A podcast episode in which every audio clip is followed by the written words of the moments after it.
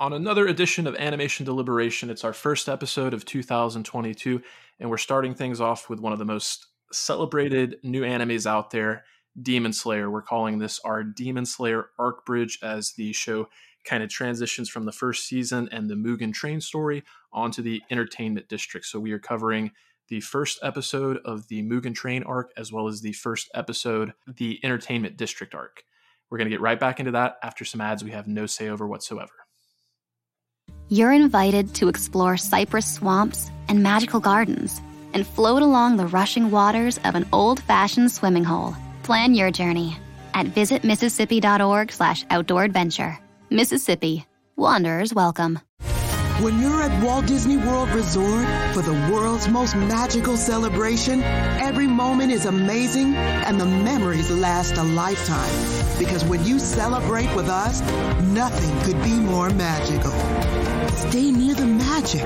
Book your theme park tickets and get hotel rates from $94 per night plus tax at disneyspringshotels.com slash 50. Rates based on availability. Blockout dates may apply. See website for details. Sing along if you know the words. A one, two, three, it's time for animation deliberation. A conversation and a celebration of our favorite action animated series. Yeah. Okay, folks, welcome back to Animation Deliberation, the podcast that takes action animation and cartoons seriously, but not too seriously. I'm your host, J Scotty St. Clair, and we've got the same team that we had for our final episode of 2021, and it's a great team. It's me, as well as Zuhair Ali and Andrew Rogers. Fellas, what's going on? Zuhair, you go first since I introduced you both at the same time. I'm doing good. Excited to finally start off uh, doing some more of the anime stuff. We had a fun time in 2021, so keep the hype train going. And excited that we get to do the first episode on your birthday. That's right. That's right. I'm an old man now. no such thing. You're a kid at heart. It's animation. For sure. For sure. But we do know that animation's not for kids. And uh, that person on the other side of the mic is a person I'm excited to have back a little more regularly is Mr. Andrew Rogers. Good to have you here again. Ah, uh, I, I feel like I say it every time, but great to be here. And I am so excited because this show is just everything that I could want. So I want to hear what you guys have to say about it too, because we need more anime and more Demon Slayer. Definitely, definitely. Now, Animation Deliberation had done some Demon Slayer coverage in the past, but I this is the first episode that I actually get to participate in. So, Zuhair, I'll let you um, kind of take the reins a little bit more so than other episodes because you're better at pronouncing a lot of these names, and you're the one that introduced me to the show. Uh, but why don't you kind of remind um, the listeners as well as as us what was covered previously? So when we recorded last time on this, it was specifically on the Mugen Train movie because it was new to theaters and I was giddy and just really needed to talk about it. uh, the movie is actually the reason that I started watching the show because my friend was like, hey, the movie is going to be in theaters. Catch up. That's your homework. So I had like a month to just binge it and then go in. And I'm so happy that I did because it's one of those shows that's just like truly incredible. Oh, yeah. There's, there's so many anime out there and you never know like which ones like really gonna dig in and get you hooked and this is definitely like the latest phenomena like mm-hmm. i would put it on my route rushmore wow my mount rushmore of animes. Um so we specifically covered the movie fantastic movie i've watched it more times than i can count i think i saw it like four times in theaters. Um so what we're doing right now is just for some reason there's a trend that they take the movie and they turn it into episodes. Dragon Ball did this as well. Mm-hmm. Uh, but the first episode of the Mugen Train arc was not in the movie, and it was really important information, uh, kind of setting up the character of Kyojuro Rengoku. Mm-hmm. So it was nice being able to see a little more of him uh, after spoiler finding out his demise and then the first episode of the entertainment district kind of wraps up his story and we get to see Tanjiro interact with his family, find out more about him, for uh, find out more about his unknown style and how he got his abilities from his family from the dance. Uh, so there was Mhm. a lot of interesting things. It was a lot of stuff that added more to what was already a beautiful movie. Yeah, for sure, for sure. Um, and I'll be excited to get into that and discuss our favorite parts, most poignant moments, some of the most heartbreaking moments that we experienced because it is such a beautiful show.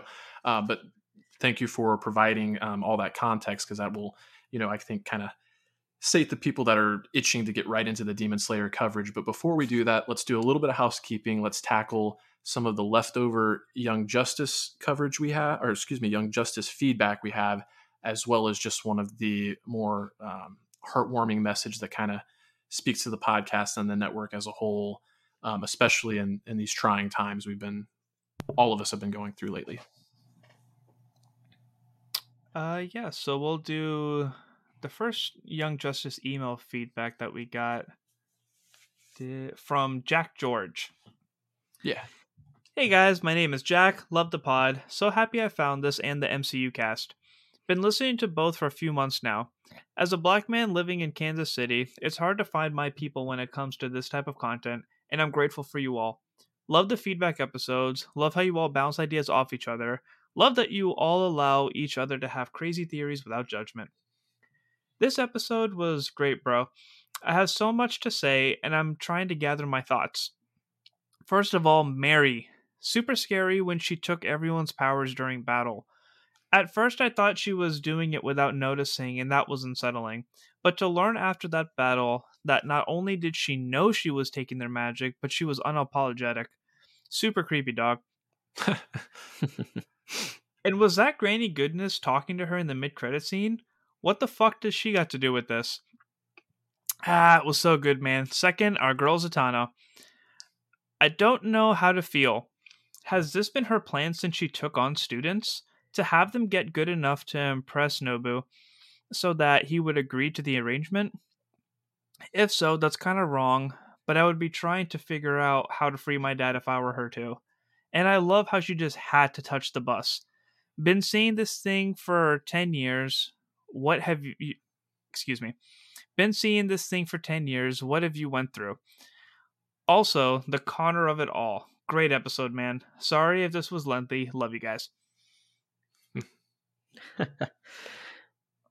Good stuff. It's it's. I'm glad that Jack found the show because he sounds like, as uh, Andrew has coined the term for our listeners, which I really like, animation enthusiast. And uh, with that feedback, it sounds like we did exactly what I hope to do, and that's taking it seriously, but not too seriously.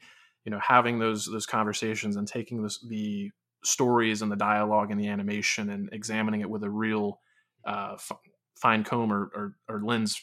I'm struggling with my words here, but bear with me. Um, but then also he, you know, he mentions the crazy speculation and the and the theories and just having fun with it. So uh, it makes me really proud to be a part of the show. And you know, coming off of uh, 50 episodes, it's kind of the perfect feedback to receive. Yeah, the genuine reactions are beautiful. I just love, you know, we get to read this stuff off, but there, there's only so much that we get to see how much people feel about it and feel those, you know, inflections of voices and stuff. So these just truly emotional emails are just very exciting to read. Um, I can relate with you 100% on like trying to find your crowd. That's one of the coolest things about the Stranded Panda Network is you never mm-hmm. you never feel lost, you never feel like there's nobody to talk to about all this nerdy stuff because it it really does help us get through our day-to-day lives and to have something like these podcasts and this network to be able to vent all that stuff out and know that there's more people out there like you is yeah, I'm glad that we were able to do that for you yeah, you guys have really created something good. I mean, I still only consider myself a listener as much as I know I'm kind of a little bit more than that at this point with how much I've been here, but listener I always benefits. call it what you will.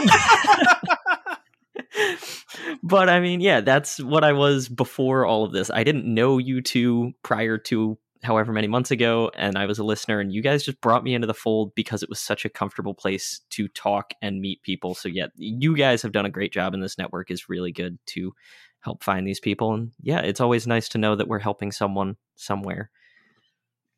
Agreed, agreed. And then Jack mentioned the fact that like some of these characters have been experiencing they, these these trials and tribulations for the better part of 10 years but that also makes me think about the audience that have been watching the show like you two specifically. I didn't start watching until later on but you guys have been watching it from the very beginning which kind of makes me think of that uh, two calls two calls to action that we have to make mention of it. The first is that hashtag renew young justice because it's still not a guaranteed thing so let's not rest on our laurels uh, but then it also makes me think of the other call to action that we put out there and andrew i'll kind of let you speak to this but just that whole um, coming to the end of 2021 uh, going into 2022 kind of the best of 2021 and expectations for 2022 in terms of um, the best animated moments so you put that call to action out there on the Instagram, correct? Yep, that's on our Instagram. If you click on the story highlights, which is a little circle right on the Instagram profile page, um, I found out you can't actually put text in the box anymore now that it's been more than 24 hours but oh, there should be a little place where you can dm us right at the bottom of that. So once you see the question hit the dm button. It'll go through the dms and then go right over where i can see it see what has been said. Um, we've gotten a ton of people that have responded and just to you know it's been over a couple of weeks. Um, just to call out a couple, we had John Cohen, Ellen Pratt, uh, Kyron Cals, Christine. I just to throw your guys' names out there. We have heard you. We have read your stuff, and you know we will be talking about it at some point. I don't want you to feel like you wrote in and then it you know isn't going to go anywhere. We will talk about it at some point, but we still want to give you guys a chance to give your feedback of the best of 2021 into 2022 tell us whatever you want. We want your episode ideas. Someone gave us an awesome idea of talking about the most powerful Young Justice characters and mm. each coming up with a mm. ranking list. You know, random things like that that you guys might want us to talk about or shows specifically, um, whether they're coming out new or old. Zuhair has talked plenty about uh, Earth's Mightiest Heroes, so that might be coming at some time in the future, despite that being like a five or ten year old show. So anything you guys want to see, let us know. Give us that feedback. Uh, we'd love to hear it. Yeah, there's going to be a little bit of a Marvel drought, so I've already let Zuhair know that Earth's Mightiest Heroes is a priority for me. Um, as much as I don't get me wrong, Young Justice is. Eh, I'm I'm dicing my words here. Young Justice is like the definitive, I think, comic book adaptation show nowadays. But Earth's Mightiest Heroes, Marvel gets a lot of flack for their failings in the animated realm, but I think between What If and Earth's Mightiest Heroes if you're a Marvel quote unquote Marvel zombie, um, there's something there for you. So we'll definitely look forward to uh, covering that. Um, and then just kind of off the top of my head, not that we don't have enough prompts out there, but yeah, I, I love the the idea for episode suggestion. Just kind of off the top of my head, talking about the most powerful members or whatnot. Like if you were to assemble your own team, if you were Nightwing or whichever hero you want, I'd be curious to hear what kind of team you would assemble. Would it be one of those more sabotage or espionage based teams, or would you go with a bunch of heavy hitters that are loudmouths and just you know bust down the doors and announce themselves? I'd be curious to to hear what people think. But, yeah, I, I think one more on what people think. I wanted to give a quick shout out to uh, Brian Kolanowski. Oh yes, yeah. Excuse me, I uh, forgot about that other piece of feedback. Sorry. yeah, yeah. I wanted to give a shout out to Brian Kolanowski. Uh, he wrote in to the MCU cast, but kind of you know spread this message to all the Stranded Panda hosts. He is a excuse me, just want to make sure I don't butcher this. He is an infection control nurse. Um, so he has been very busy dealing with the pandemic. Uh, his wife is a healthcare worker as well, and was basically um, extending his thanks to us. You know, just kind of providing uh, content and stuff so that he could kind of have the escape from I guess the hell that he's working in. Sure. Uh, you know, it's it's very tough circumstances. It's one that all of us collectively want to end. So, um, you know, Brian, thank you for everything that you do. Uh, thank you for that very long and emotional email that you sent us. It really means a lot to us. You know, for us, this is uh, just a passionate hobby, but just knowing that we could have that effect on people and give somebody something to get away from uh, all their stuff you know it, it means a lot to us it gives us more it gives us more drive to do better and be better and provide the content that everybody wants because I know like being in a movie theater is my happy place, sitting and binging anime is my happy place. It keeps me away from, you know, all the stuff that's weighing me down. So, you know, thank you for just kind of reaffirming that we're we're providing what is helping out. Yes, Couldn't have said it better myself And just a thank you to all of those out there that are the first responders, the frontline workers, the teachers, everyone who's out there that's listening. Thank you for, you know, helping us through this. And also thank you all for being our listeners. I'm sure most of you are probably in the car, either on your way to work or on your way home. Thank you for doing whatever you do and listening to us, you know, in the process. Couldn't have said it better myself. Couldn't have said it better myself. All right. Are we? Have Should we, we talk about the blood people- sucking demons now? I was going to say, have we kept the people waiting long enough? Well, I was getting emotional at all of this talk that we just did. Now I'm going to get re-emotional at everything that just happened in Demon Slayer. So. Well, we got to get Yeah, a few, we got to get a few did- laughs in there too to match the tone of the show. We were kind of talking off air, and just before we get into the nitty gritty, one of my favorite things about the show is that it toes this line between being so tragic and so poignant and so beautiful, and then within seconds you can just be laughing your ass off just because the characters have the goofiest expressions on their face and they're just doing the most asinine things. But it's it's it's great. I love the show so much. When it's funny, it is funny. Yeah. Oh yes. All right, so we've got two episodes to discuss. We kind of, you know, let the people know it's the first episode of the Mugen Train arc, which is the Flame Hashira. It's all about. Zuhair, say this name for me again because I've got Rin, Ringoku, but uh, the first name is a little bit more difficult for me to pronounce. Kirojuro? Kyojuro. Yep. Kirojuro. Okay, cool. So this is kind of the first one that we spend any kind of significant time away from number one, our lead Tanjiro, as well as the secondary leads there, Zenitsu and Inosuke. So Uh, so did you said that you watched the arcs? Did you watch this before you saw Mugen Train, or had you seen the movie before you saw this episode?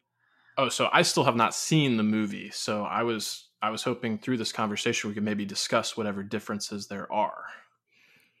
Oh, this one episode was the only difference. Okay, so Yeah, other than that, it. it's it's beat for beat as, as the movie goes. Okay, I wondered if there was more context in the movie or vice versa, what have you. Okay, yeah. So yeah, I watched the rest of the arc, so I've essentially Okay, seen good. the movie Oh, at this point. Yeah. Had us both a little worried there for a Sorry, moment. sorry. I won't lie.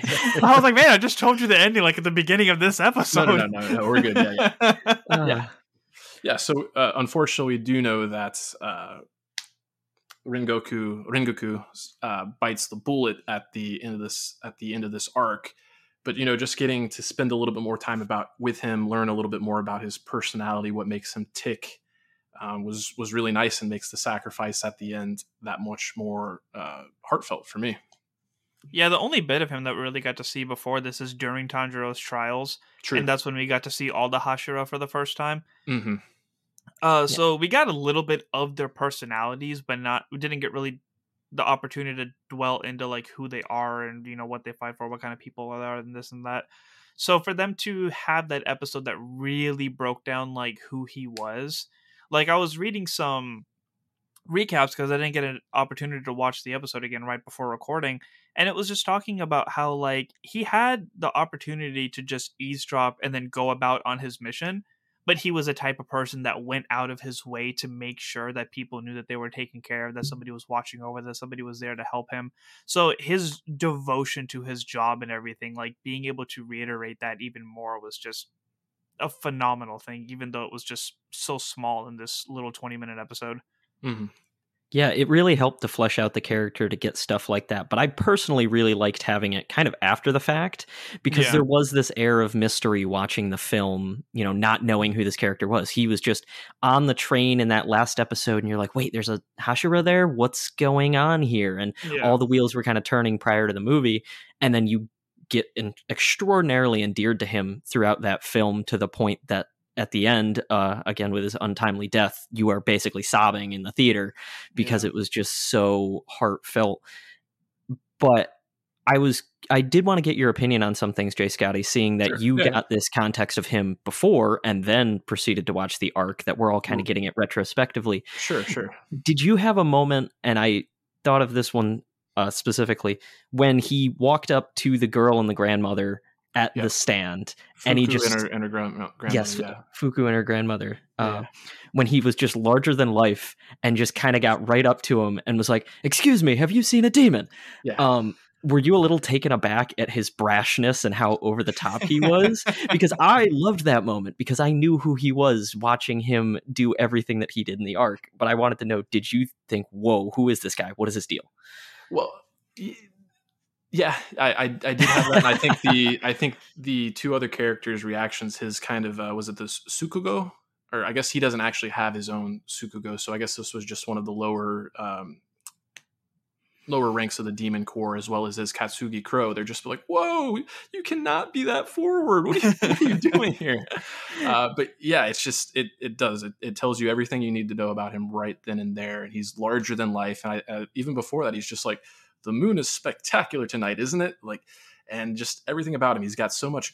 I love the word gusto. Someone described him as having gusto for food, but I feel like he just has gusto for life. And yeah, it's it's just awesome that he has this air of confidence. He's a very um, as one of his fellow Hashira describe him as very flamboyant, which is fitting, being the flame Hashira.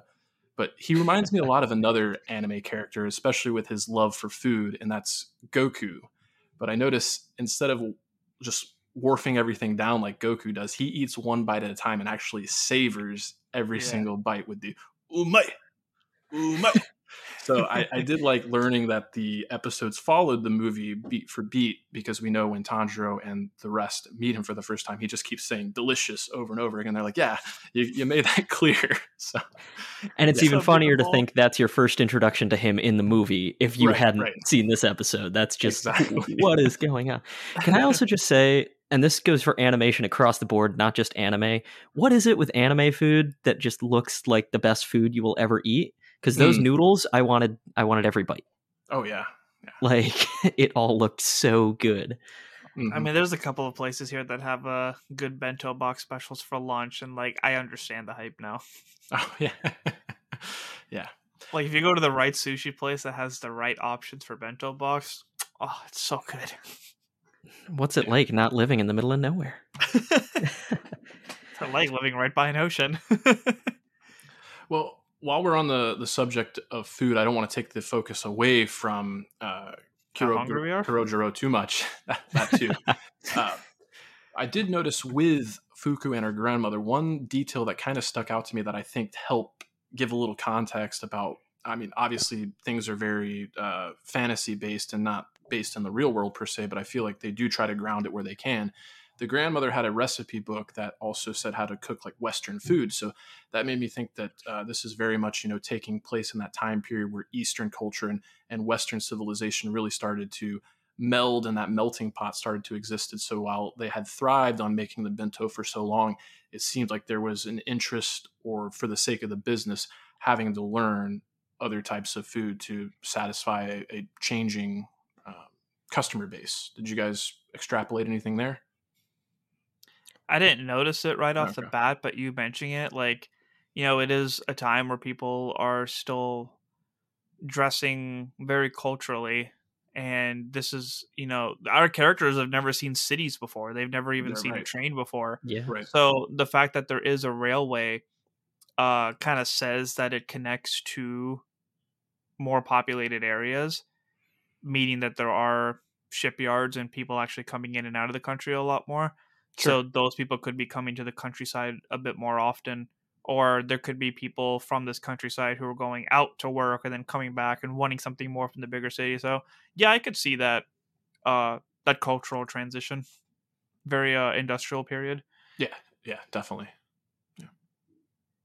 Yeah, I kind of didn't think anything of it. I was wondering why they showed the book, so I'm glad you brought it up and kind of gave me a reason to think a little more about why that would have been there.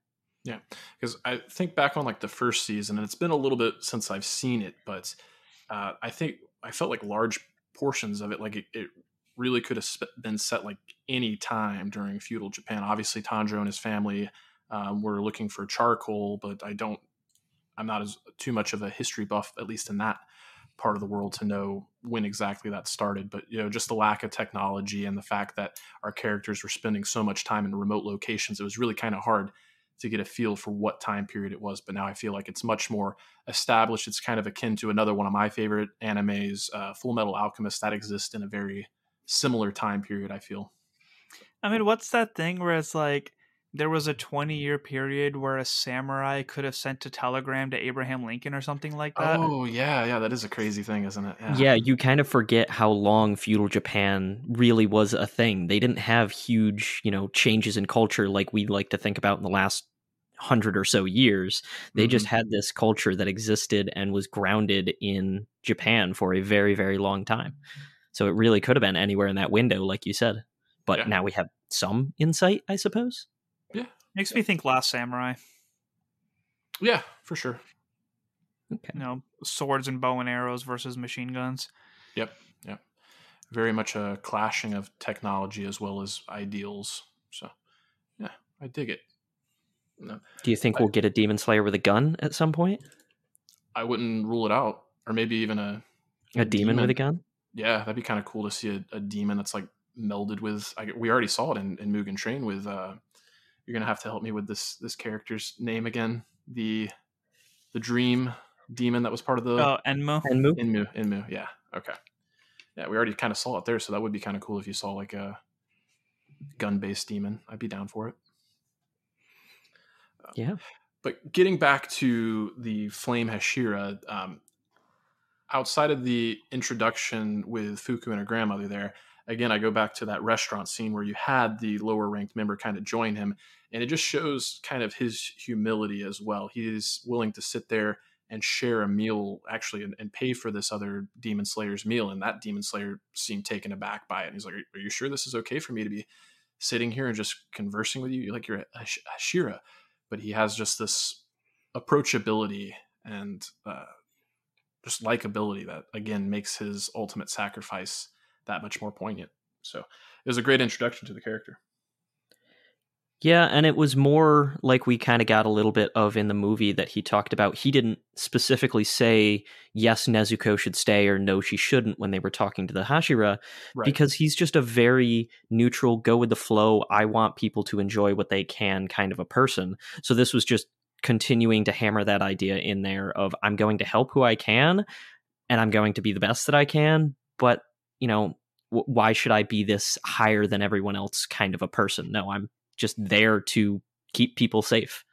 hmm Yeah, because the guy who heads the Demon Slayer Corps, uh, Kagaya Ubuyashiki, Mm. um, it, you know, they Rengoku was basically disrespecting what he said. He was like, "That was my boss told me to do. That's what I'll roll with." But Yeah. you're a demon slayer, my responsibility, and you're on a job with me. So let's get to work. Yeah, and but we know by the end of uh, Mugen Train, he actually I can't remember if it's, if it's in his dying breaths, but I believe so. He tells Tanjiro, like, "I saw your sister protect humans, and anyone that does Mhm. that, Yes. is, yeah, is I, I believe you and I believe your sister," which was which was huge. You know, he really is that big bro. Hopefully, It- the crow was listening to all that and conveyed it to the rest of the Hashira, who were ready to kill her on sight. Hmm. All the more reason to love him. Just all those little moments of just hammering away that he's such a good person. Yeah, yeah. But I guess the main purpose, as far as his mission goes, before he boards the Mugen, yeah, excuse me, the Mugen train, is he's doing a little bit of investigation work. We know he saved a woman from the slasher demon the night before, uh, but and they, they kind of that's what he's catching up with with that uh, lower ranking member of the de- the Demon Slayer Corps while he's sharing that meal, and he kind of touches base with the restaurant owner. You know, uh, people are scared to go out after night because of this slasher demon and the Mugen train has been, you know, decommissioned and is, is being worked on and whatnot. Uh, but from there, it, it basically is him finding out where the Mugen train is being stored, and that provided another great moment where he's pretending to be the bento vendor. And uh, when he learns from the conductor there that the train is being stored elsewhere, and he's like, "Hey, it's actually at this other facility. It's right there." And he's like, "Oh, well, that's where I need to go. That's time to get off." And he's like, "What do you mean get off?" And he just jumps right off the train. Man of Ah. action, I love it. Can we just talk about how weirdly smart that was, though? Like, for him to be this larger than life, you know, boisterous person, you wouldn't expect him to be sneaky. So he's like, oh, I'm going to do a thing where it's my job to be larger than life and boisterous and pretend I'm a bento salesman and go to all these people and be like, oh, I'm selling bento or I'm delivering this to you like when he actually gets to the facility there like right.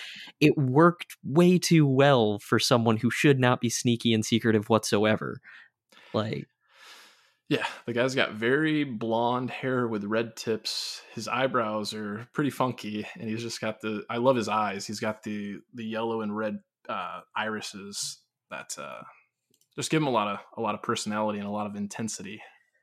yeah and I don't know many people that wear a coat that has flames on the bottom That too. that too. except for Hokage's. except for Uh, Hokage. there you go. Nar- There you go. Naruto guy here. There you go. Uh, but with that in mind, he bears a striking resemblance to pretty much every other member of his family. His father, he actually gets mistaken for his father at the end of the episode there, and his younger brother, Sinjiro, looks just like him as well. I just realized how similar all their names are: Senjiro, Kyojiro, and uh, Shinjiro. Is that his dad, Shinjiro? I was trying Yeah. to pay attention for Yes. that, and I don't. Okay, that must have been somewhere in the middle of the arc. And that makes me wonder, you know, we'll get into this a little bit more in the first episode of the Entertainment District arc as to the connection between all of the stylizations of um, breathing. But is Tanjiro somehow related or an ancestor, or th- there was some deviation in family path just because Tanjiro, Kirjiro, uh, Senjiro, those all are still very similar names as you're talking about um th- that family specifically being similar is tanjiro also part of that lineage in some way we're going to find out more about I feel like that one may just be a coincidence. that could be a coincidence but That's what I'm going with. I, I kind of know where you're going with it, Andrew, in terms of a certain type of breathing that we'll we'll get into later on. That's the rest of the breathing techniques are kind of derivative of um, that we find out about. But yeah, Well, speaking of breathing techniques, it's it's fascinating because during the movie itself, like we find out how much like the we so we already have like total concentration that we've Mhm. had from the first season, and then we're learning throughout the movie about how your breathing can affect your healing, right. and then Kyojiro uses his breathing to be stupid fast. Like that one demon thought he could run away, just just this flame going down the tracks. I was like, that looks so cool. yeah, he Um, hit 88 not miles an to- hour and then not to get into entertainment district, but there's like a recovery breathing too. So it's like it's cool that we're not only looking at the elemental part of it, but how like each person and any range of demon slayer can learn these breathing techniques to have um a better fighting style. Yeah, and that was one thing coming out of season one. I felt like I was very confused on was this whole what's the water breathing? How does it work? What are the forms? Like you you slowly were picking it up episode by episode. So I'm glad they're not just done with that and they're continuing to explain Yeah. and expand upon what the powers are um, within all of that. It's like, hey, y'all are still noobs. There's a lot to learn. yeah, and I love the way they kind of set up the final confronta- confrontation between Kiro- Kirojiro and the the speed demon there because he was always catching up to this demon, and the demon was always kind of surprised. But when they have their final showdown there, he says, "Let's see who's the let's see who's who's the fastest." And he's like, "I don't need to do that. I don't already know that you are." Beheads him and then says, "Slow." And the other thing that stood out to me, correct me if I'm wrong, but he announced the technique that he used after it was completed, and I picked up on the fact that it was called unknowing fire. So I wondered if that was part of the surprise element. It's like an attack you don't even know until after the fact. And this guy's beheaded, so he was never going to hear it. But Well, that is interesting because I think almost any other time any of the demon slayers use a technique, they say it in the middle of or before.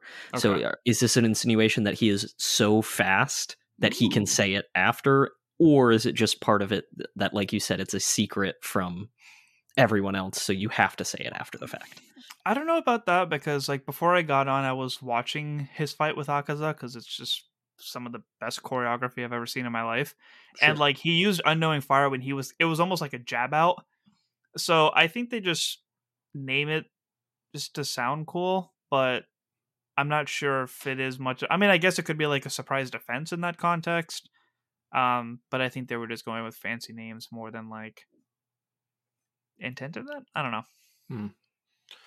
And- Yeah, and it, it's also possibly just that, you know, this is adapted from a manga it could be you turn the page and it says the you know name of the form in this case so they said ooh let's stylize it so that he says it after the head comes off or something along those lines it could very well just be a style choice Yeah, it could totally be for the cool factor, which is fine for me. It was a pretty cool moment, so Yeah. I'll take it. yeah and honestly that fight stands out to me in the fact of it showed you the power of uh kyojuro Mhm. that this is some lower level demon. This is not anything that is a uh, 12 kizuki or upper six. This is just some regular demon that may or have killed you know three to four people at some point. So he should be able to dispose of it this quickly and the fact that they didn't give him some slightly drawn out fight they said no he's just gonna go for the head and that's the end of that was a perfect representation because i know uh, Zuhair, you'll probably agree on this one. A big anime trope or fall is uh, gaps in power that you'll often go from like one season to the next, and oh, suddenly that enemy we couldn't fight before is now super easy to fight. That Mhm. they didn't do that. They said no, he should be able to fight this demon easily, so he will just go for the head, and that's the end of that. We don't have to have a fight scene in this episode because there wouldn't be one. Yeah, I was actually reading something uh, about some characters in Naruto about how like when it comes to to story building and stuff like this, like you need to set an action standard. So for this one, it's you know just for the movie alone, like if we take out this first episode, there's two demons that show up. Kyojuro handles both of them, one of them while saving somebody. So there's the Yeah. standard. The everyday demon that Tanjiro and Inosuke and Zenitsu were freaking out about, he was able to handle. So it's like there's the bar. And then that's kind of what sets the standard for Entertainment District is that when he has to fight Akaza and doesn't make it, that set the standard of where the upper three are like. Where we've seen people who were like just below the 12 and like how Tanjiro struggled with them or how he wasn't able to do it himself. Like the spider people, Sure. the spider family, like the Hashira had to step in for that. Oh yeah. So there's Exactly. they really are setting a bar of like this is Hashira material and this is you know anybody below that. And they went through the rankings after they got off of the mountain, but they haven't really like dwelled on it much since then. Like they hit it a little bit in one of the entertainment district episodes. So I like that they're actually bringing that back. It's like at this standard, like this is what you're capable of, Yeah, or and should without be capable of. Mhm. without spoiling anything to come in the entertainment district, we see some character growth with what's going on. And it's because there's a gap in time between everything we're talking about now and everything we talk about in the next episode. I think it's like four months. So they're continuing to, like you said, set that bar at uh, the point of the episode. And hey, time has passed. Now we can set a new bar, see what else is happening. So they're very consistent, which is rare to find in fight demon kind of shows like this. Yeah. Yeah. So I mean, I guess I guess wrapping up this first episode, I kind of want to know what both of y'all's thoughts of the movie as a whole was before stepping into this other episode that kind of wraps the story up. Which also, this movie has been out since April twenty third, twenty twenty one, and has made five hundred million dollars. Whew. Yes, it broke a number of records. I remember, like it was the highest grossing anime movie in Japan, highest grossing anime movie outside of Japan, mm-hmm. highest grossing animated film of the year. I mean, it was the first film I saw post uh, the 2020 era of theaters being closed. This was the first movie that I could go and see in a theater. Yeah, Nice. awesome. and um, the theme song from the Demon Slayer initial season was part of the closing ceremony for the Olympics. Oh, So- cool. Yes, very I do awesome for remember Lisa. that. Damn, that's super cool. Yeah. Um, bef- before I give my thoughts on the episode, there was one little final thing I wanted to mention about this episode. We were just kind of making the comparisons about, you know, a Hashira versus a lower level demon and what have you. But I do think that uh, Kirogoro made one mistake, and that's kind of given his passion and his gusto. He is so offended when the demon smashes the box of bento he says that was made by people that I know and would love, and I can't let that slide. And he's like, that kind of puts those people in danger in the first place. And he's obviously able to take care of it and they don't get hurt. But just kind of having that reaction, I felt showed a little bit of, you know, maybe where he has some shortcomings. As all humans do.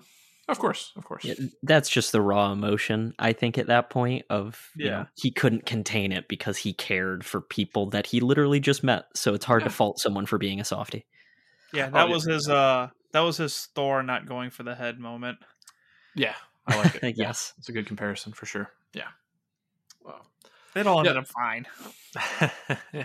yeah, as as far as the movie goes, I absolutely loved it. Uh, it did everything that the anime does. So you get the the tragic backstory. You get to see Tanjiro's family, and uh, just I, I can't help but like harp on the fact that he kept like slicing his own neck to wake up from the dream, and just the willpower that it takes to be able to achieve something like that. And it- we get to see Zenitsu and Inosuke's dreams, and they're a little bit more comical, which is which is fitting. So you get you know the full rounded experience there. But Inosuke is one of my favorite characters, so I love that at the end it was as it often has been. It's Tanjiro and Inosuke um, trying to you know achieve a certain goal there, and they both have their strengths, and where Tanjiro is constantly able to kind of help direct Inosuke a little bit. I did appreciate the fact that it was Inosuke that saved him from slitting his own throat. Like that was Yeah. just great That- character development. It's great to see that partnership actually be mutually beneficial. Um, outside of that, I thought you know it was beautifully rendered. I love the sweeping shots from outside the train, getting some of that three dimension to the train traveling across the landscape, and just the action that took place inside the train with Nezuko and Zenitsu, as well as on top of the train with our with our other characters. Um, I was surprised by how quickly Enmu was taken out, given that you thought he was going to be the ultimate obstacle there, but it set up Akaza like perfectly to to be that next level threat and actually give Rengoku, you know, a, a real a real challenge. Yeah. Yeah, I mean, if I could, I would say 11 out of 10. I I adored this movie when I saw it in theater. It was everything that J Scotty just explained and more. Like I didn't expect to be as emotional as it was. I was like, okay, we're gonna fight the demon. I didn't expect us to go through the backstory with his family and just get you even closer to these characters than we already was or already were rather. I thought it was just phenomenal in every way, like you said, J Scotty. Um, and I'll say seeing it actually all in one shot, I don't know if it kind of ruined it for you, being that it was broken up into episodes. You knew there was more coming. Mm. I thought that fight with uh, Enmu was it. I was like, okay, they did it. They defeated the demon. Oh no, the train went off the tracks. That's fine. I was like, okay, I'll. I'm cleaning up the popcorn. Let's get out of the theater. I was completely blindsided by Akaza's appearance. And then that subsequent fight was just continuous surprise, surprise, surprise, because I never thought the next thing was going to happen. So they wrote it perfectly, they animated it perfectly. It was one of the most beautiful anime fights I think I've ever seen. And it was just so emotional. And then um all of that stuff with Tanjiro at the end, throwing his sword at the demon, calling him out for being weak, and you know only fighting at night all of that was so powerful that it really put into perspective what this world was really building toward the power that they were going to have to deal with the emotion running between all of them. It was yeah it everything i could have ever dreamed i will watch it again anytime so yeah. I mean, But, I think um, that's kind of the perfect transition into the first episode of the Entertainment District because one of the major things that they are dealing with is the loss of Rengoku. Like they're on their like three, four month recovery period right now, and that's another big thing that I appreciate about the show is that it's not like they have an injury and they're okay like in a week. Like they have broken ribs and concussions and you know sore legs and stuff like that, and they actually address things like that. We've had arcs where he finished one demon had to go to the next and he was like oh i still haven't recovered from this yet so it's bothering me. So the Mm. fact that they actually have to go through these long recovery periods is a really cool thing and a really nice attention to detail. And that's one of the things that they're really stressing is that uh, they don't know how to move forward. It's really lingering on their recovery. They they want to be a better version of themselves but they're like scared for what the future holds for them. Sure. and that's one of the reasons I really like characters like Inosuke, who are hard headed and badass and all that stuff, but they they recognize when like real talent is in front of them and they recognize when things have gotten out of hand. And to see his development from that point like he really bonded with Tanjiro more than anybody else over this because he sees what Tanjiro is capable of, and it's always like Tanjiro is the training buddy. If Zenitsu shows up, whatever, but like Mhm. he wants Tanjiro to grow with him. He wants him to be powerful with him. Like he's the person that he wants by his side more than anyone else.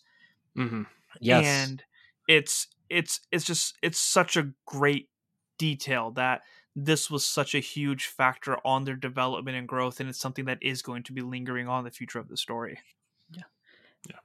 And on the topic of their bond coming together, I have tried to keep track of it through the rest of the Entertainment District arc. I don't think he has gotten Tanjiro's name wrong again, which was He a has. running joke. Has he? Yeah, I, think he I- has a I couple didn't- Times. I Yeah. didn't catch it. I was. I was like, did they finally bond enough that he's No. calling him the right name? Okay, they're it must on, have just been not so far off base. names yet. okay, because I know that was running throughout the entire movie and first season. I didn't catch it enough, so I guess I just need to watch them all again. Oh no. Um, Yeah. But- Well, I, I liked a lot of what you said there, Zuhair, especially about like the injuries and physical toll that they sustain. It makes me think back in Mugen Train, you know, um, just Tanjiro being Tanjiro, he gets stabbed by that one conductor, but still, like that's when he and, and Inosuke have a little bit of a clashing there, where Inosuke's just like, forget about that guy, and he's like, no, if he dies, uh, or if I actually he says if I die, that makes him a murderer. So he, he Yeah. doesn't want to die just for the fact that he doesn't want this guy to become a murderer, and then he's still just willing to go out of his way to save him. But it does make me think, you know, Tanjiro's first move is to go under Rengoku's instruction to go seek out his family and see if he can get his hands on these scripts that might tell him more about this um, dance that he learned from his father. Let me see if I've got this correct. I've got it here if you need it. Kagura. Hino Hinokami Ka- Kagura. Yeah. Yep. Yep. Okay. Cool. So I do recall when he was like making his way. Uh, I didn't know how close he was to their household, but that's when that stomach wound started acting up again, and he had kind of pushed himself a little too far, and he collapses just before he gets there. But thankfully, uh, Sinjiro's right there to to kind of help him out. It is funny how protective he is over Nezuko. Like you could have just left her at home and not have had to carry her the whole time because it's not like she came out during that interaction at all either. that's true. That's true. Yeah. Though I don't blame him with Zenitsu. You know. Oh, that's true. He has he has the butterfly girls to worry about at this point. He is living the lap of luxury. yeah. Oh my very true. God. He's something else. Uh, but I, that was that was the thing. I guess we got teased a little bit in the Mugen Train arc about how far uh, what was his name Shinjiro Sh- Shinjiro um, Kurojiro's and Shinjiro's father was it Sh- Shinjiro? Senjuro. Well, Shinjiro's the the brother, right? What's the father's name again?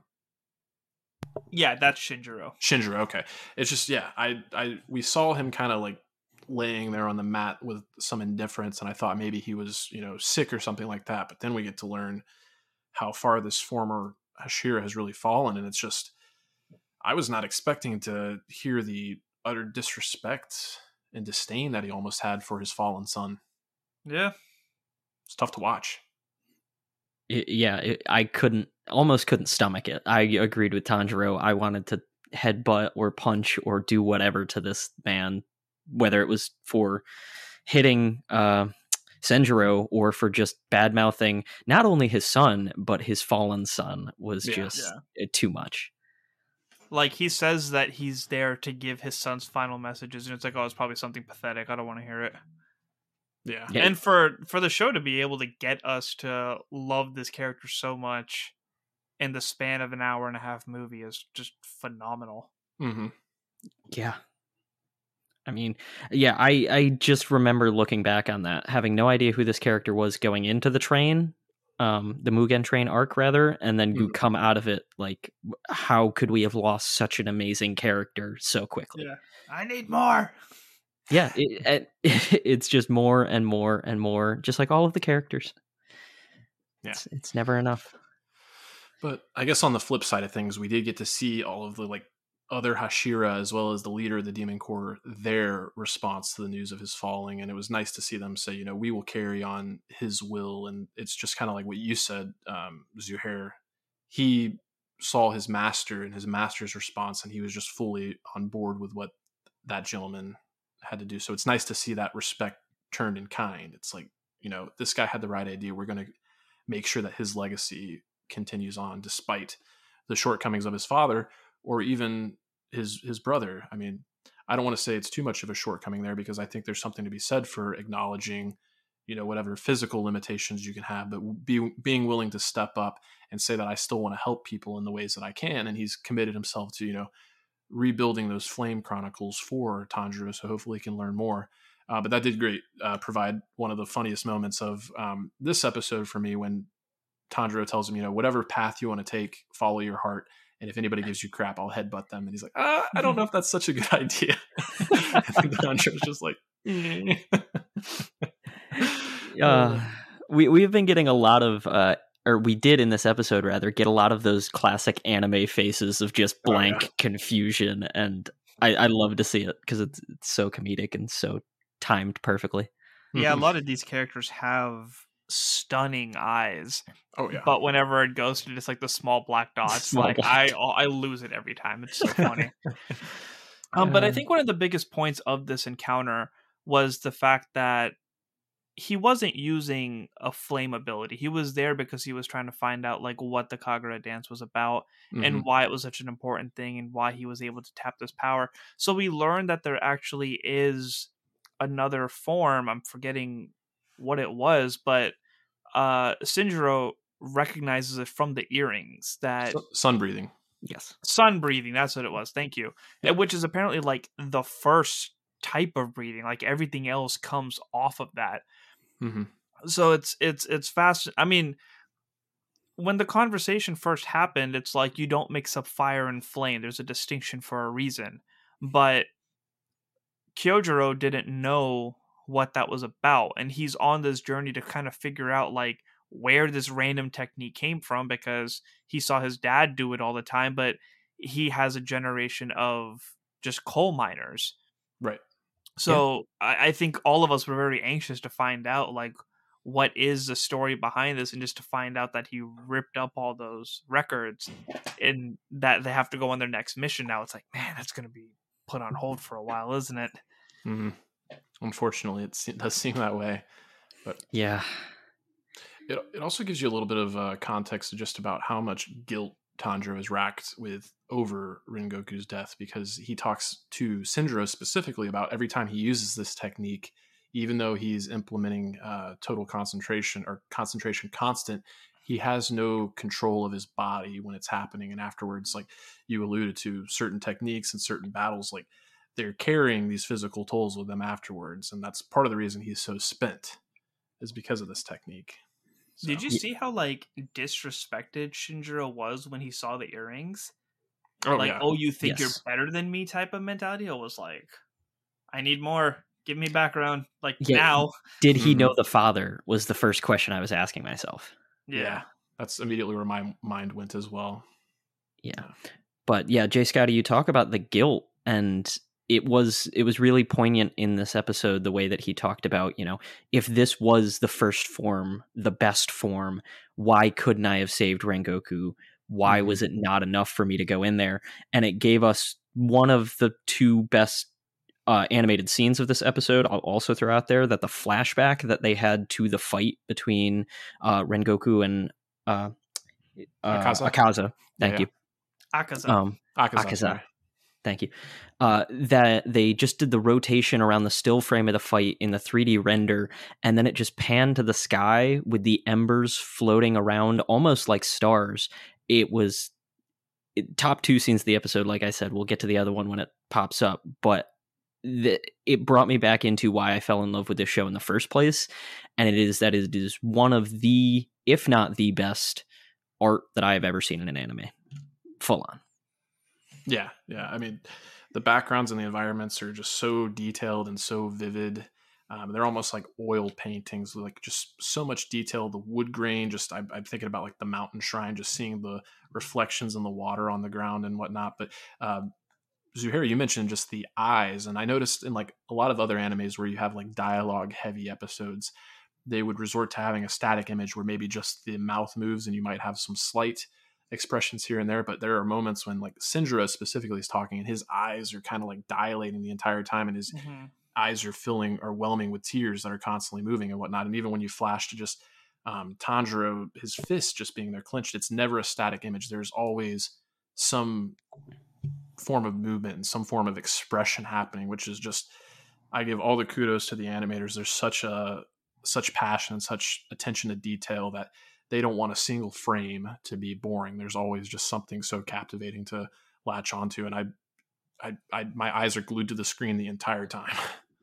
Two things off of that. One being, uh, when they have their comedic scenes, like you could tell they flatten everything out, and mm-hmm. it is very like you know the arms just kind of like move like the Christmas lights or something. Like it's just like you know you know two bits back and forth. Uh, so it's it's very simple, and I feel like them being able to incorporate that in the way that they do, like saves kind of this time and budget that they need to like really go into the action sequences. Mm-hmm. Yes. And the second thing being is that I took my friend to see this when I went for the second time like I said, I went so many times. um, but he had never seen Demon Slayer at all. We just happened to be hanging out, and this was like the first big movie to finally hit a theater because everything else had just been like, you know, Star Wars this anniversary or James Bond being put back in for this. So this was like the first like original movie to like really build up hype and make people want to go to the theater. Uh, so he was, you know, I, I grew up going to the movies every weekend with him. So it was like, yes, like I want to go to the movies. I don't care what it's about. So it's like, okay, watch as many episodes of Demon Slayer as you can. But th- he had never seen any of it when he went to go watch this film. And when we stepped out, he was like, so that was a movie budget. I guess it's not going to look that good when I watch, you know, the first season. And I was like, actually, it will be. Like yeah. the fire and the water and the attention to detail they put everything. Like that's just in every episode, my guy. Yeah, There's, I guess we should give mention to the the studio. It's uh, pr- correct, correct me if I'm wrong on my pronunciation here. Is it Ufotable? I, I'm not sure. I always I do, not actually know. It's, it's U F O T A B L E. I'm going to say Ufotable, but in my head, it's always been Ufotable. That's the only okay. reason I'm questioning, but I could be very off base. Okay, Ufotable, Ufotable, what have you. Um, if you know, let us know. Uh, but I couldn't help but somewhere in the back of my mind when I was because this was my first time watching the show since having watched Star Wars Visions, and I was just kind of thinking, you know, if we do get a second season or iteration of Star Wars Visions, I would totally love it if they uh, please, gave, yeah, please, Demon Slayer guys an opportunity to to do some Star Wars. It'd be great. Eh, just imagine this level of sword fighting, but put Ooh. lightsabers in their hands. That would be oh, that would be Maybe amazing. would get me to finish it. yeah. Shame. Shame. I had to jab myself before one of y'all came after me. I didn't know you weren't still done. Uh. you outed yourself, sir. yeah. yeah, but on the topic of the art here, it's just so amazing. I implore you, if you only watch these episodes once, watch them a second time and pretend you're about to podcast on them. Yeah. because I just found myself writing down this scene is beautiful, the parallaxing of the, you know, world around the train, the golden hour light coming through the window when the sun was setting. Like all of these things you pick up on so much more when you're willing to stop and pause and take notes and really take in every single scene. So if you ever want to enjoy a show like that, I would say this is probably the one to go through it with a fine-tooth comb because you'll find something more beautiful in every single scene. Yeah. Well said. Well said. Uh, that being said, uh, I was a little surprised, you know, when I saw the episode linked and I knew beforehand Zuhair told me like the first episode of the entertainment arc is a longer one, but it really serves as as much as we're calling this like the arc bridge, like this was definitely the most like transition based episode. And I try to think about everything that happened and in the great scheme of things, for like an almost hour long episode, not really all that much took place, but that just goes to speak about how much time they spend setting up each scene and making sure that there's the emotional payoff. Just those conversations between Tanjiro and, Se- and Sinjiro, as well as uh, just you know seeing the crow fly to deliver those messages, and everybody gets their opportunity to react to the news. But um, outside of that, we talked about the passage of time, and you mentioned you mentioned that four month period um, of training where we get to see, you know, it's all narrated by Tanjiro, and he mentions, you know, Zenitsu no longer absolutely squeals with terror at the f- thought of doing a solo mission by himself, and uh, Inosuke is more aggressive than ever before. He's like, "We're gonna train till our bones shatter." uh, but then we get this great scene where we get to spend a little time with Tanjiro and Nezuko, and it, it I just loved everything about this from the opening. I'm I'm a pluviophile, so I love the rain, and it just goes to speak like how great a job this great a job this show does from the sound design to the animation. Just it created that atmosphere, and I really felt like I was in the rain. I was digging Tanjiro's rain get up, everything, and then he enters that mountain shrine, and we talked about seeing the evolutions of characters, and I could not help but relate this fight to way back early on in season one before Tanjiro even met his first master. I'm going to blank on that gentleman's name, but he's one of my favorite characters.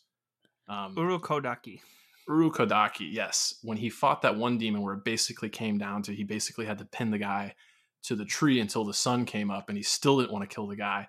He's just come so far. I felt like even the setting, the nature of the demon, even the way he looked a little bit, like it just echoed a lot from that scene. And it's just awesome to see how capable Tanjiro is and how capable they are as a fighting team together when he just goes up to the ceiling and lets her drop out of the box onto the demon. Oh, I loved everything. Yes. So good.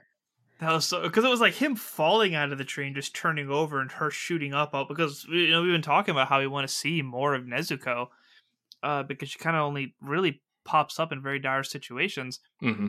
But just like the, that small moment was like, this is so cool. I need more of it. She's such a savage.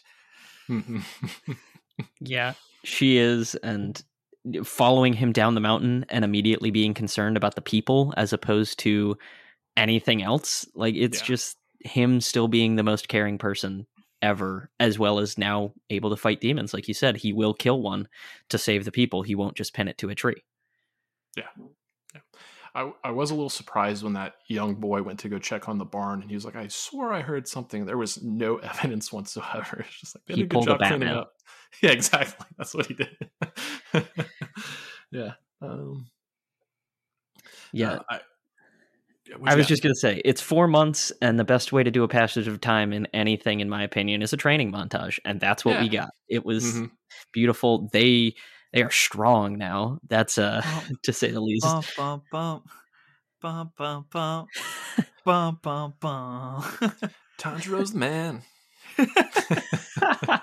Swinging his sword. Got his Nichirin back. Wait, did he actually get a replacement for his? uh I guess yes, he did. Yeah, yeah. Oh, yes. how did we skip that scene? I completely forgot to say that. How did we miss that in the middle? Uh he was like, "What is that?" and just sees Haganezuka like way down the street, just steaming, and he spent uh, the whole day running away from him because he just wanted to beat his ass for breaking his sword. That dude was livid. Yeah. Uh, as sad as the movie was, I do remember walking out of the theater like, what is Haganezuka gonna do next season when he finds out he lost another sword?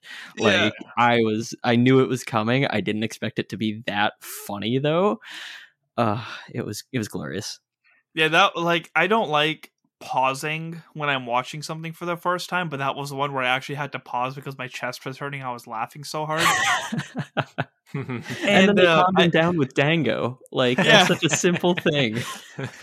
he was just so chill after that. I mean, we I, I think that was all we kind of needed to cover with the training montage. And I I hate to go from comedy to just super dark, but that's just kind of what the show does. But we totally forgot to mention um we finally get to see Muzan again uh, and talking the, to Akaza. Yeah, we're on the same yes. page. I was going to transition yes. there myself because we actually got to see the, his Nichirin sword get destroyed. We knew it was lost, yeah. but we saw Akaza actually like pummel it into dust. So yeah, yeah, he was pissed that you know Tanjiro was able to get a good hit on him like that.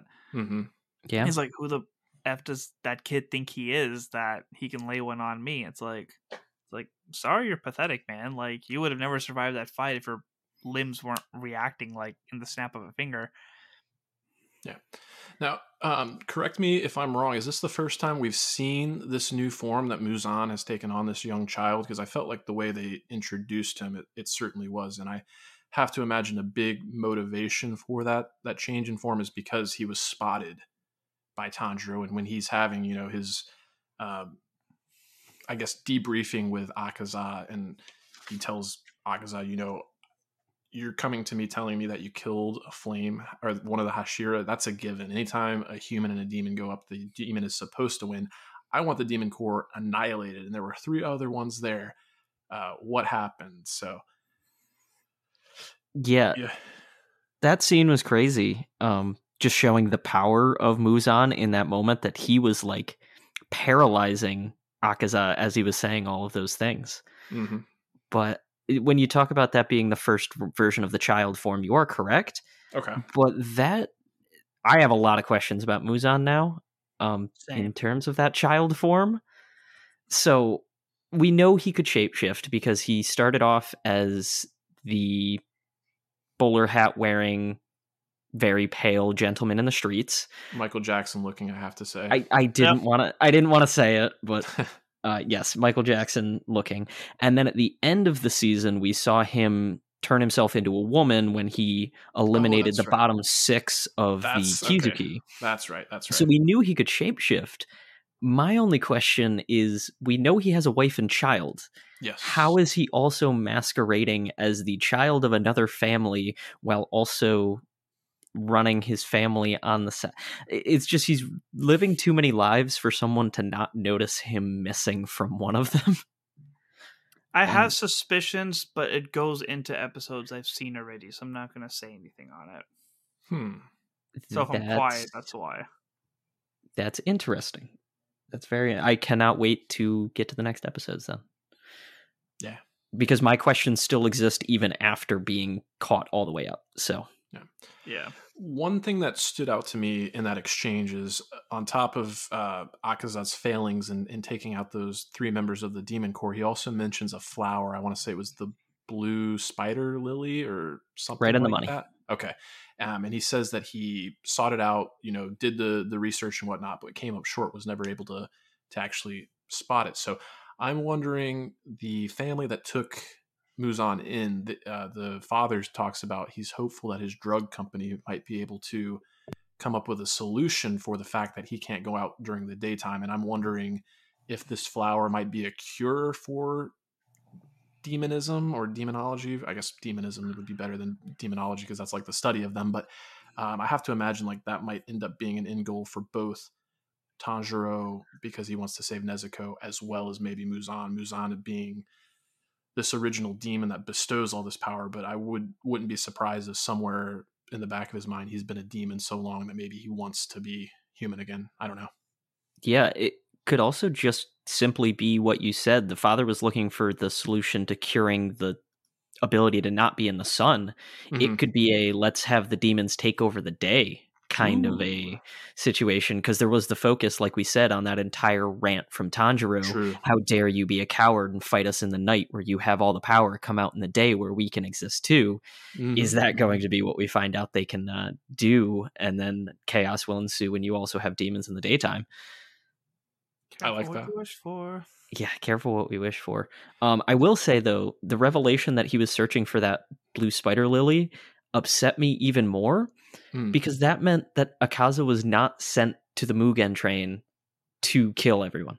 He happened to be there because he was on his way to that mission, and that's the only reason that we lost uh. Mm. And that just makes it all the more upsetting that it was some weird coincidence that he stumbled upon to that, or they could have actually been triumphant. And Akaza is a member of the lower three? Upper correct? three. Upper, Upper three, three. excuse me. Okay, so he's the highest ranking demon apart from Muzan that we've encountered, correct? Mm-hmm. Okay, I thought so. Cool. because there's only the upper six left. Correct me if I'm wrong.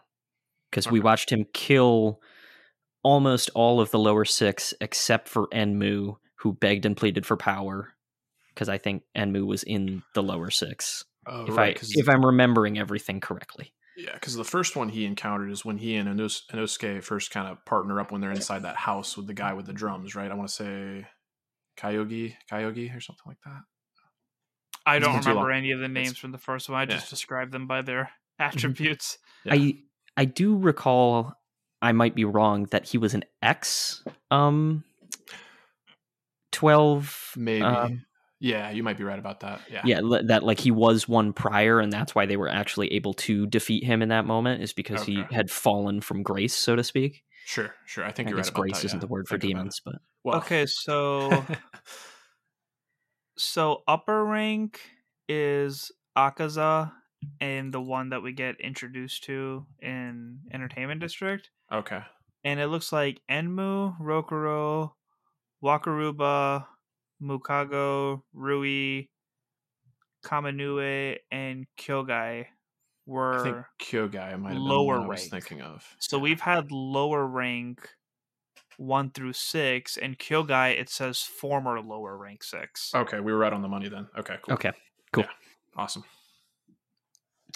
Okay. Um I guess other than that as far as this, you know, first episode of the entertainment district arc is is really the final scene there where Tanjiro returns from the mission to the mountain shrine that we talked about and it's a very peculiar situation that he, he stumbles upon. Uh, we've got um, we've got our sound Hashira, uh, and his name is Tengen Lord Tengen Uzi, and he was a former Uzui. shinobi. Uzui, excuse me. You're gonna have to keep doing that, so I appreciate you doing that. Um, so he's a former shinobi, and his thing is all about being flashy. He is the flashiest of the Hashira, and he's trying to kidnap a few of the female members of the corps. Um, you're gonna have to help me with this name too. Ao AOI. Uh, that I'm AOI? gonna have to look at. It's AOI, so it's It's I think AOI. yeah. I It, it could be Aoi. Okay. Well, she's kind of um in terms of like the butterfly mansion. So you've got the three little girls that are not part of the demon corps, and then she's the one that doesn't want to be a swordsman, but she's still I guess she's kind of like a medical um as personnel within the demon corps there. Um, as well as, you know, I think she helps prepare some of the food as I recall, because when we learned uh help me with the sword master the sword maker's name again. Haganezuka. Haganezuka, Yeah. when we find out that he was appeased with a certain food, and Osuke's like, I want some too. And she's like, okay, we'll get you some, not a big deal, which kind of surprised me a little bit. Um, but yeah, he's basically trying to kidnap them. And I, I love Tanjiro's reaction at first. He's like, hey, put those girls down. You can't treat girls like that. Or wait, are they swarming him? Are they being held? What's happening here? I mean, you see, see a big muscly man like that. eh, Are they running at him? Are they running away? It could be either. It could be both. I don't know. I don't know which direction I'd be running. Yeah. Uh, that So, well, it was Ali the the medic's name.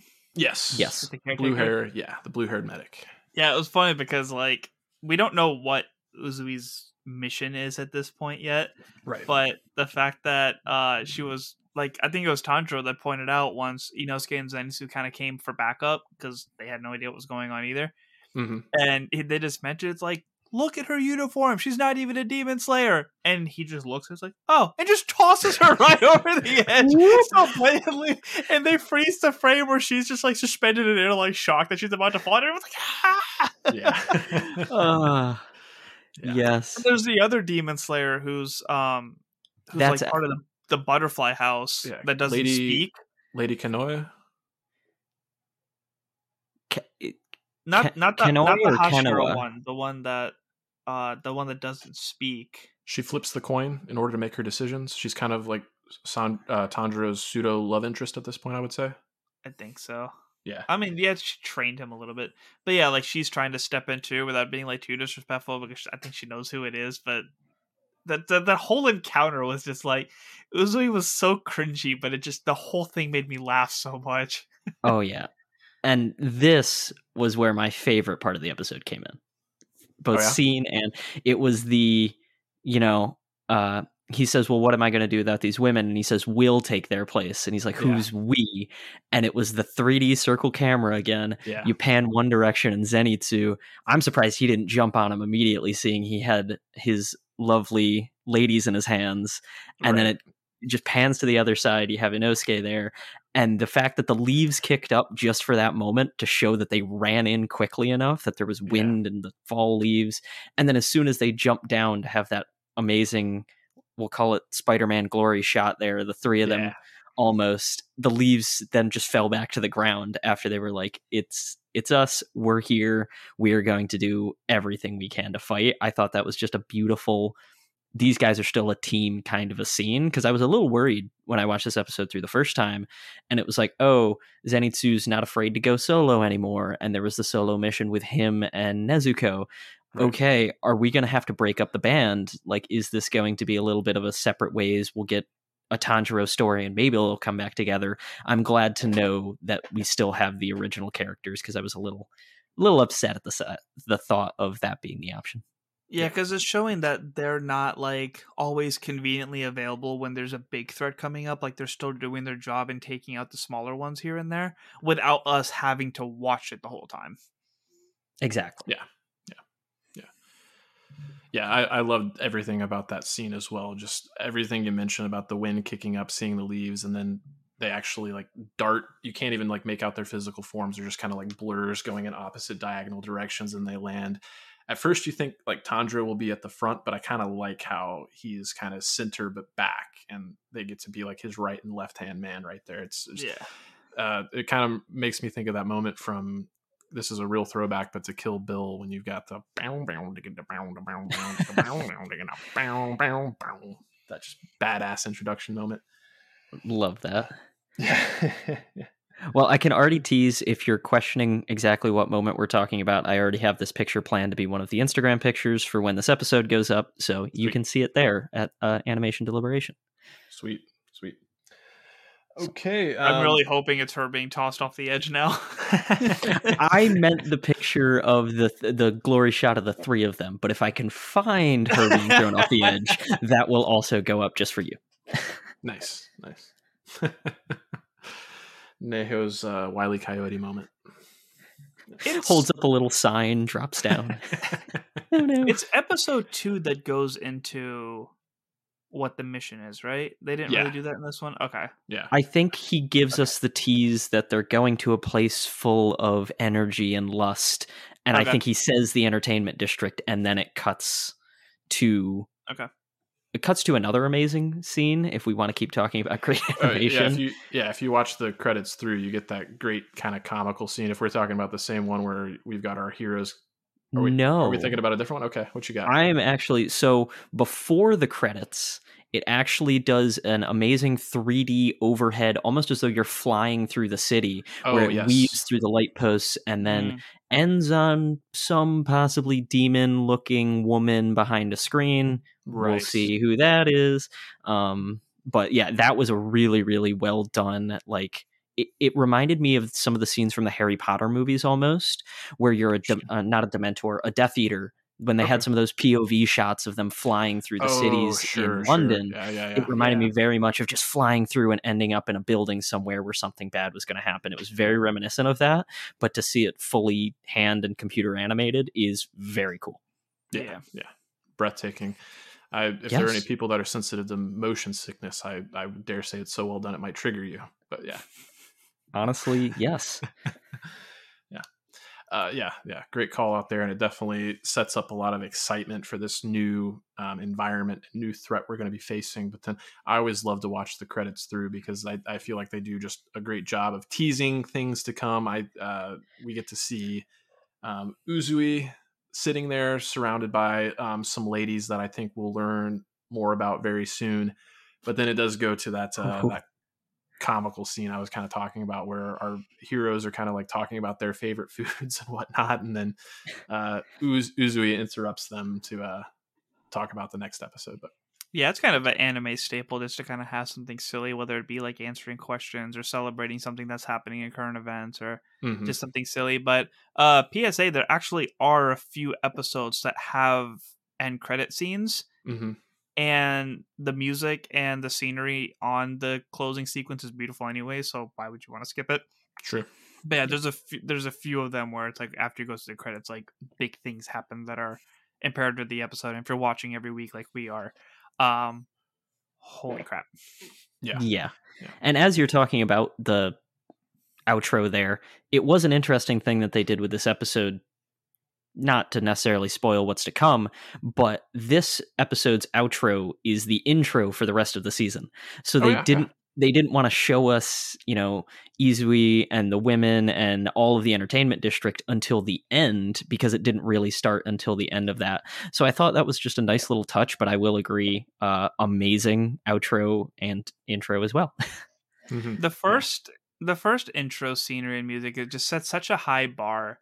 Like it genuinely had me worried of like how are you're gonna match up to that. And like the sequence in music is just so good to this. Like it's not it's not Lisa good, but I I don't skip it. I love listening to the music. It's very it's very jazzy to kind of go with that It is entertainment jazzy, district yeah. vibe. It's Yeah. I I love it. It's so fitting. It's just so appropriate.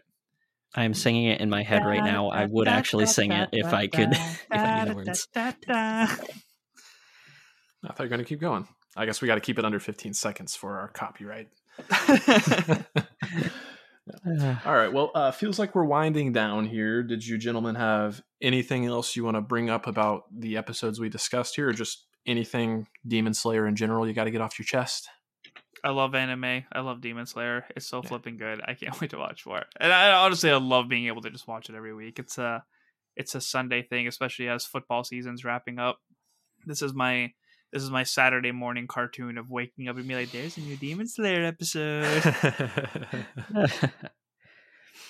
no, I couldn't agree more. Um, anime is just lovely. I don't have enough time to watch enough of them, so I'm glad that uh, we have more to cover. So there's more of an excuse. Agreed, agreed. One little thing that I felt like we overlooked with the Mugen Train story that I felt like was was kind of important was we did have those four kids that were kind of um, acolytes or puppets of Enmu, and the one in particular that had t- tuberculosis. It was just another one of those things where you, it's when you've got a character that's just so good, so altruistic like Tanjiro. Sometimes it's a little difficult to find common ground with them, but this show just it's it's like the superman problem but this show just never has an issue with it it just takes this good natured character and you get to see like the representation of his soul how helpful they are that they just transform this person to where he can't even like contemplate committing any any violence towards Tanjiro afterwards. So I, I really love that stuff and found myself welling up a little bit during that.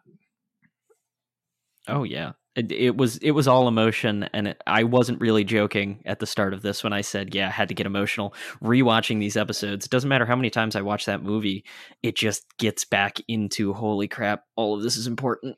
Tears, Mhm. everything else, like it just happened again, and this is my, you know, this was my third or fourth time watching the Mugen Train arc, getting ready for all of this, and it didn't, it did not hit any less hard. Yeah. Right in the feels. Right in Hmm. the feels. All right. Well, it's that part of the episode. As we're winding down, I will open up the floor to let you guys let the people know what you have going on. Zuhair, I know you're going to be appearing on um, one of our sister shows, Spark, a reading collective. Why don't you tell us about what you're going to be doing there? guess I could give a little bit of a trailer. Uh, yeah, they're doing a wrap up of their thoughts on the MCU content of 2021, and yeah, I just get to talk about Marvel stuff. Source Page is a reading collective. Check it out. Yeah, Brian V. Klein and Haley Hobbs there have been doing a phenomenal job. I've appeared on the show. Uh, Zuhair, is this your you record an episode with them about one of the Avatar books, but this is going to be your first time uh, appearing on an episode that we know is going to be like released relatively soon, right? Yeah, Okay, cool. Exciting. Yeah. Andrew, what you got? Um, as per usual, follow us on our social media, uh, Animation Deliberation on Instagram. I'm continuing to have fun. And the more you guys give feedback and interact, I will try and kind of give back. If you guys like really like posts or something, I will do more of them. Whatever it is, we'll keep it going. Um, also, just on the topic of actually what we're talking about today, do we want to give them a heads up of what our next Demon Slayer coverage is going to be so they know what episodes they have to watch for those that, is- aren't fully caught up? That is an excellent idea, and that is why we keep you around. I, I got to help somehow. I don't know. Yeah, I'll let uh I'll let Zuhair tackle that because he's done a phenomenal job of uh, kind of curating the episode arcs for us. Yeah. uh, um, we haven't missed too many episodes. I think by next week, episode six will be out. Mm-hmm. Um, I guess I can just kind of ask you guys live. Do you want to break it into two episodes before we do weekly coverage, or do you want to just knock out everything until the first episode and kind of be on track? From where I sit, having seen everything that is currently available, I don't feel like there's a good breaking point. I feel like it's just kind of all really coming at us. So unless something big, actually, no, even if something big does happen in this sixth episode, we're going to be covering up to that anyhow. So I think, Yeah. I think we're Yeah, they probably kind fine. of got they kind of got straight to the point. Yeah, I'm sitting here jonesing to watch episode five. So whatever whatever gets me caught up as soon as possible, that's what I vote for. Yeah. So um, by Sunday, episode six will be released. We will have episodes two through six watched by then, and we will talk about it all together. sweet, sweet. And then after that, um, episodes still come out every Sunday. We intend to record every Tuesday unless stated otherwise. Yeah, that's the plan going forward. Um, and then for myself, I need to touch base with Matthew Carroll for Pandavision, but I know we had discussed covering Peacemaker on HBO Max for Pandavision, so um, that's one that I am super excited for. It looks really irreverent, which is right up my alley. So stay tuned for that, as well as everything Animation Deliberations doing. That's T O N I N. Stay whelmed. Bye, guys. You're invited to explore cypress swamps and magical gardens and float along the rushing waters of an old-fashioned swimming hole. Plan your journey at visitmississippi.org slash outdoor adventure. Mississippi. Wanderers welcome. Drew and Jonathan Scott here to tell you that American Family Insurance wants to protect your dreams. So whether you're at home singing in the shower, Every note or prefer singing your heart out in the car like Drew, cruising. you can save up to 23% when you bundle your home and auto insurance with American Family Insurance. Get a quote or find an agent at amfam.com. Insure carefully, dream fearlessly. Mm-hmm. Visit amfam.com to learn how discounts may apply to you. American Family Mutual Insurance Company SI and its operating company 6000 American Parkway, Madison, Wisconsin. There's a highway that stretches across the 93 days of summer, where worship isn't offered to the sun, but to the smoking tire, the S curve, and the spin turn. And if you ride it, make sure you do it in a Dodge Charger, Challenger, or Durango. Because on this highway, the lines being blurred are the ones between drivers and demons. Welcome to Highway 93. Dodge is a registered trademark. There's a highway that stretches across the 93 days of summer, where worship isn't offered to the sun, but to the smoking tire, the S curve, and the spin turn. And if you ride it, make sure you do it in a Dodge Charger, Challenger, or Durango. Because on this highway, the lines being blurred are the ones between drivers and demons. Welcome to Highway 93. Dodge is a registered trademark. Right here in your neighborhood. Here's a little tale about hard to recycle plastics. Their destinies were changed, their new lives are fantastic. What once was trash can live on as new things with a program that complements your regular recycling. 'Cause plastics can be